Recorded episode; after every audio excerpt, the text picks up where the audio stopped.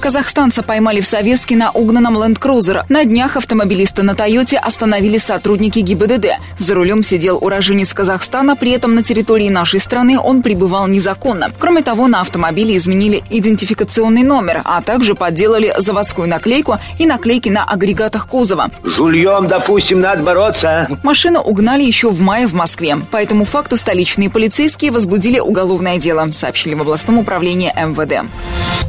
Полиция круглосуточно охраняет избирательные участки. Такие меры принимают с сегодняшнего дня в преддверии единого дня голосования. Он состоится в это воскресенье. Дорогие друзья, сегодня у нас радостный, светлый, солнечный праздник проводят дополнительные выборы в областное заксобрание. Изберут двух депутатов от Афанасьевского и Налинского районов, а также пройдет около 30 выборов глав городских и сельских поселений, депутатов Дум. В день выборов на избирательных участках будут дежурить полицейские. Уже сейчас участки находятся под круглосуточным наблюдением. На сегодняшний день нарушений при подготовке к единому дню голосования не было. Все заявления и обращения по этому поводу рассматриваются в кратчайшие сроки, сообщает областное управление МВД. Евгения Гришковца наградят премией за боль. Речь идет о премии имени Салтыкова-Щедрина. Ее учредило областное правительство. Награду присуждают за литературные произведения в жанре сатиры. В этом году лауреатом премии стал писатель Евгений Гришковец за сборник «Боль», рассказали в областном министерстве культуры. Приехал к нам гость, да? Сыграть наши сказки, легенды там, мать ли, тосты. Тосты? Тосты, да, тосты. Книга состоит из трех отдельных произведений. В них автор показывает, как герои воспринимают мир, чувствуя физические или душевные страдания. Премию Гришковцу вручат в понедельник. Церемония пройдет в Доме-музея Салтыкова-Щедрина. В ее рамках актеры театра на Спасской покажут сцену из спектакля «Господа Головлевы. Маменька», сообщает областное правительство. Добавим, что в тот же день в 6 вечера в Кировском театре кукол пройдет встреча Евгения Гришковца с кировчанами. Экс-главу Департамента культуры спасла амнистия, хотя Павла Сырцева суд признал виновным в незаконном участии в предпринимательской деятельности. Следователи установили, что на должности главы Департамента культуры он управлял двумя типографиями. Сырцев оказывал им покровительство. Так давал указания и рекомендации учреждениям, которые подчиняются департаменту, заключить договоры именно с этими типографиями. Суд назначил виновному чиновнику штраф 60 тысяч рублей и лишил права занимать госдолжности на три года. Однако по амнистии, которая объявлена объявлено к юбилею Победы, Павла Сырцева освободили от наказания, сообщает областное следственное управление. Кировские игрушки от весны покажут на выставке в Кёльне. В эти дни в Германии проходит международная экспозиция товаров для детей. В ней принимают участие свыше тысячи компаний из 45 стран мира, в том числе порядка 30 российских предприятий. Россияне презентуют товары для новорожденных, детскую одежду и обувь, мебель и косметику, предметы гигиены и многое другое. В числе участников Кировская фабрика «Весна». Наши игрушки признаны самыми качественными в России. Отметим, что участие в таких мероприятиях дает нашим производителям производителям путевку на мировой рынок, сообщает областное правительство. Юные кировчане отправятся на президентские спортивные игры. Завтра команда из Оричевской школы поедет в центр Орленок в Туапсе. В прошлом году ребята прошли региональный этап. На президентских играх пройдут соревнования по наиболее популярным видам спорта. В приоритете олимпийские. Отметим, всероссийские спортивные соревнования школьников проводятся на протяжении ряда лет по инициативе президента России. В рамках соревнований проводятся школьные, муниципальные, региональные и всероссийские этапы, сообщает областное правительство.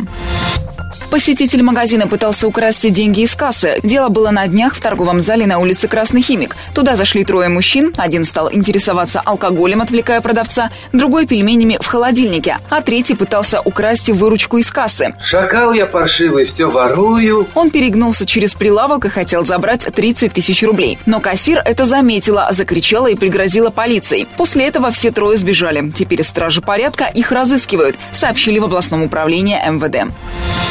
Кировчанам разрешили охотиться на зайцев и лисиц. В области открывается охота на пушных зверей. Вы на охоту? Да-да, на охоту к генералу Булдакову. Так, со следующего вторника можно охотиться на зайца, енота, лисицу и волка. С 1 октября на андатру и выдру, а с 20 октября на белку, рысь, росомаху и куницу. Сезон продлится до конца февраля следующего года. В этом году разрешения на добычу пушнины выдаются отдельно. В областном правительстве добавили, что сейчас в регионе открыта охота на кабана, медведя и уток. Олимпия поборется с сибирскими снайперами. Чепецкая хоккейная команда встретится сегодня с гостями из Новосибирска. Матч пройдет в рамках чемпионата МХЛ на Олимп-арене. Начало в 18.30, сообщили в хоккейном клубе «Олимпия». Это предпоследний матч нашей команды на домашнем льду. Затем пройдет серия игр на выезде. Шайбу! Шайбу! Шайбу! Отметим, что Олимпия пока провела только два матча в новом сезоне. Оба закончились проигрышем чепчан, причем с одинаковым счетом 1-5. Мошенник обманул продавца благодаря ловкости рук. На днях в Советске к продавцу цветочного магазина обратился мужчина 50 лет на вид. Он посетовал, что банкомат выдал ему 15 тысяч 100 рублевыми купюрами и попросил обменять их на более крупные банкноты. Женщина-продавец пересчитала деньги и сказала, что не хватает 100 рублей. Злоумышленник удивился, попросил сумму назад и пересчитал их сам. Затем он демонстративно добавил 100 рублей. Продавец снова не стала проверять деньги и отдала ему крупные купюры. После того, как мужчина ушел, оказалось, что не хватает 5000 рублей. Полицейским уже известна такая схема. Мужчина загнул часть купюр и оставил их у себя в руке, а затем спрятал. Продавщица соседнего цветочного магазина сказала, что к ней тоже обращался этот мужчина, но она ему отказала. При этом запомнила внешность мошенника и его машину. Вероятно, он приехал из Нижегородской области. Сейчас его ищет полиция сообщили в областном управлении МВД.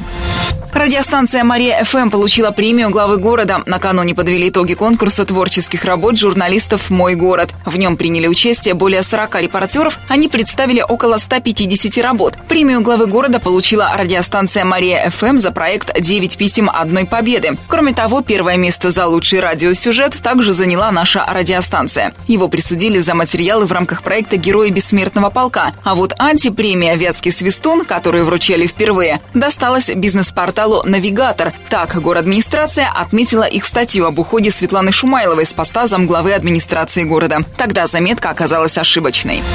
Выходные в Кирове пройдут без дождей. По прогнозам метеосайтов, завтра будет до плюс 15. Обещают облачную погоду с прояснениями. В воскресенье осадков тоже не ожидается. Будет до плюс 19.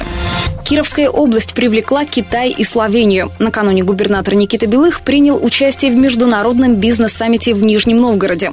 В его рамках кировская делегация встретилась с представителями Китая и Словении. Гостям из Китая предлагают площадки промпарков. В Вятских полянах Белых Луницы, Лузе можно разместить мебельное и фанерное производство, бумажную фабрику и другие предприятия.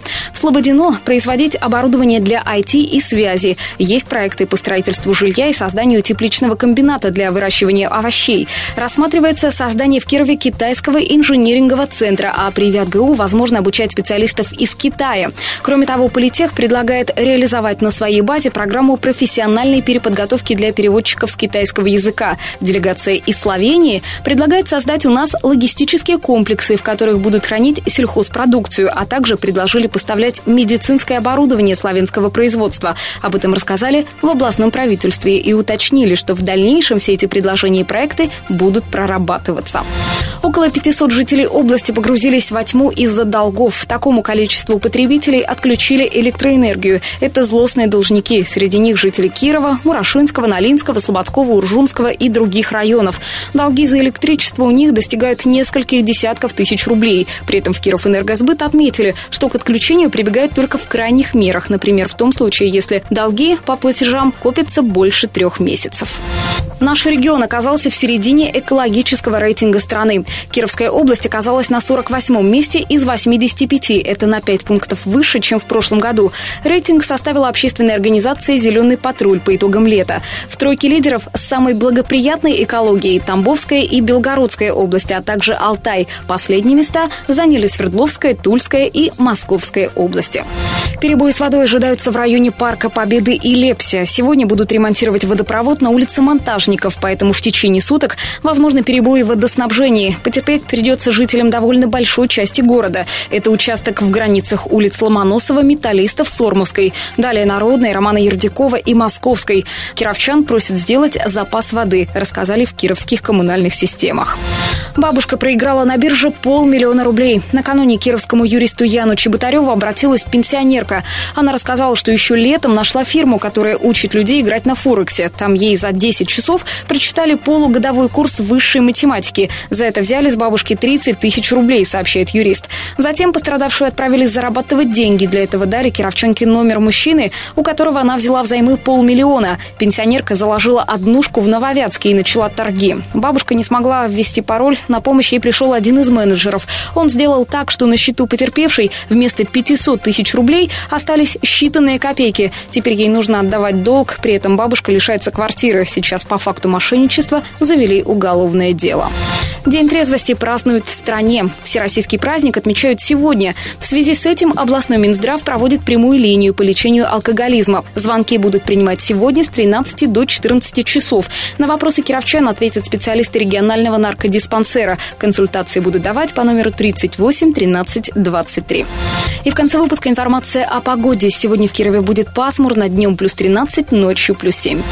Еще больше городских новостей читайте на нашем сайте mariafm.ru. В студии была Катерина Измайлова. Новости города. Каждый час. Только на Мария-ФМ. Телефон службы новостей 45 102 и 9.